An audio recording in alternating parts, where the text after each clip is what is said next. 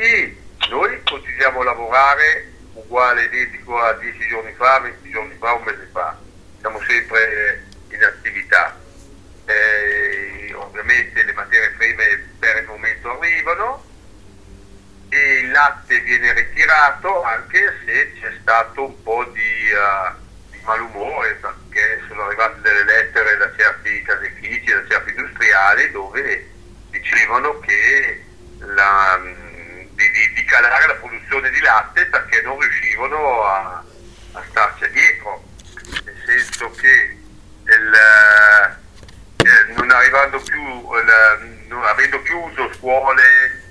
alberghi, ristoranti, pizzerie eccetera, certi formaggi, che, dalle mozzarelle, formaggi freschi, non riuscivano a vendere, non riuscivano a fare mercato, non c'era mercato. E allora ci facevano ricadere la colpa su di noi, ovviamente, perché lì però adesso c'è 2 o 3 giorni che c'è un attimo di calma, perché sembra che dall'estero non stia arrivando più latte, e allora hanno cominciato ad abbassare un po' la cresta questi industriali qua, perché dicevano che insomma avevano troppo latte, non sapevano come lavorarlo, certi lavoratori non venivano a lavorarlo, eccetera. Invece ci hanno fatto un po' di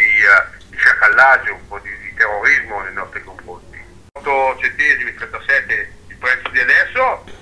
non riesco a lavorarlo, però a 22 centesimi te lo ritiro. Capito? Cioè, ti metto su una pressione psicologica che è un po' stressante, cioè, già il periodo, il momento che insomma questo coronavirus qua ha fatto tragedie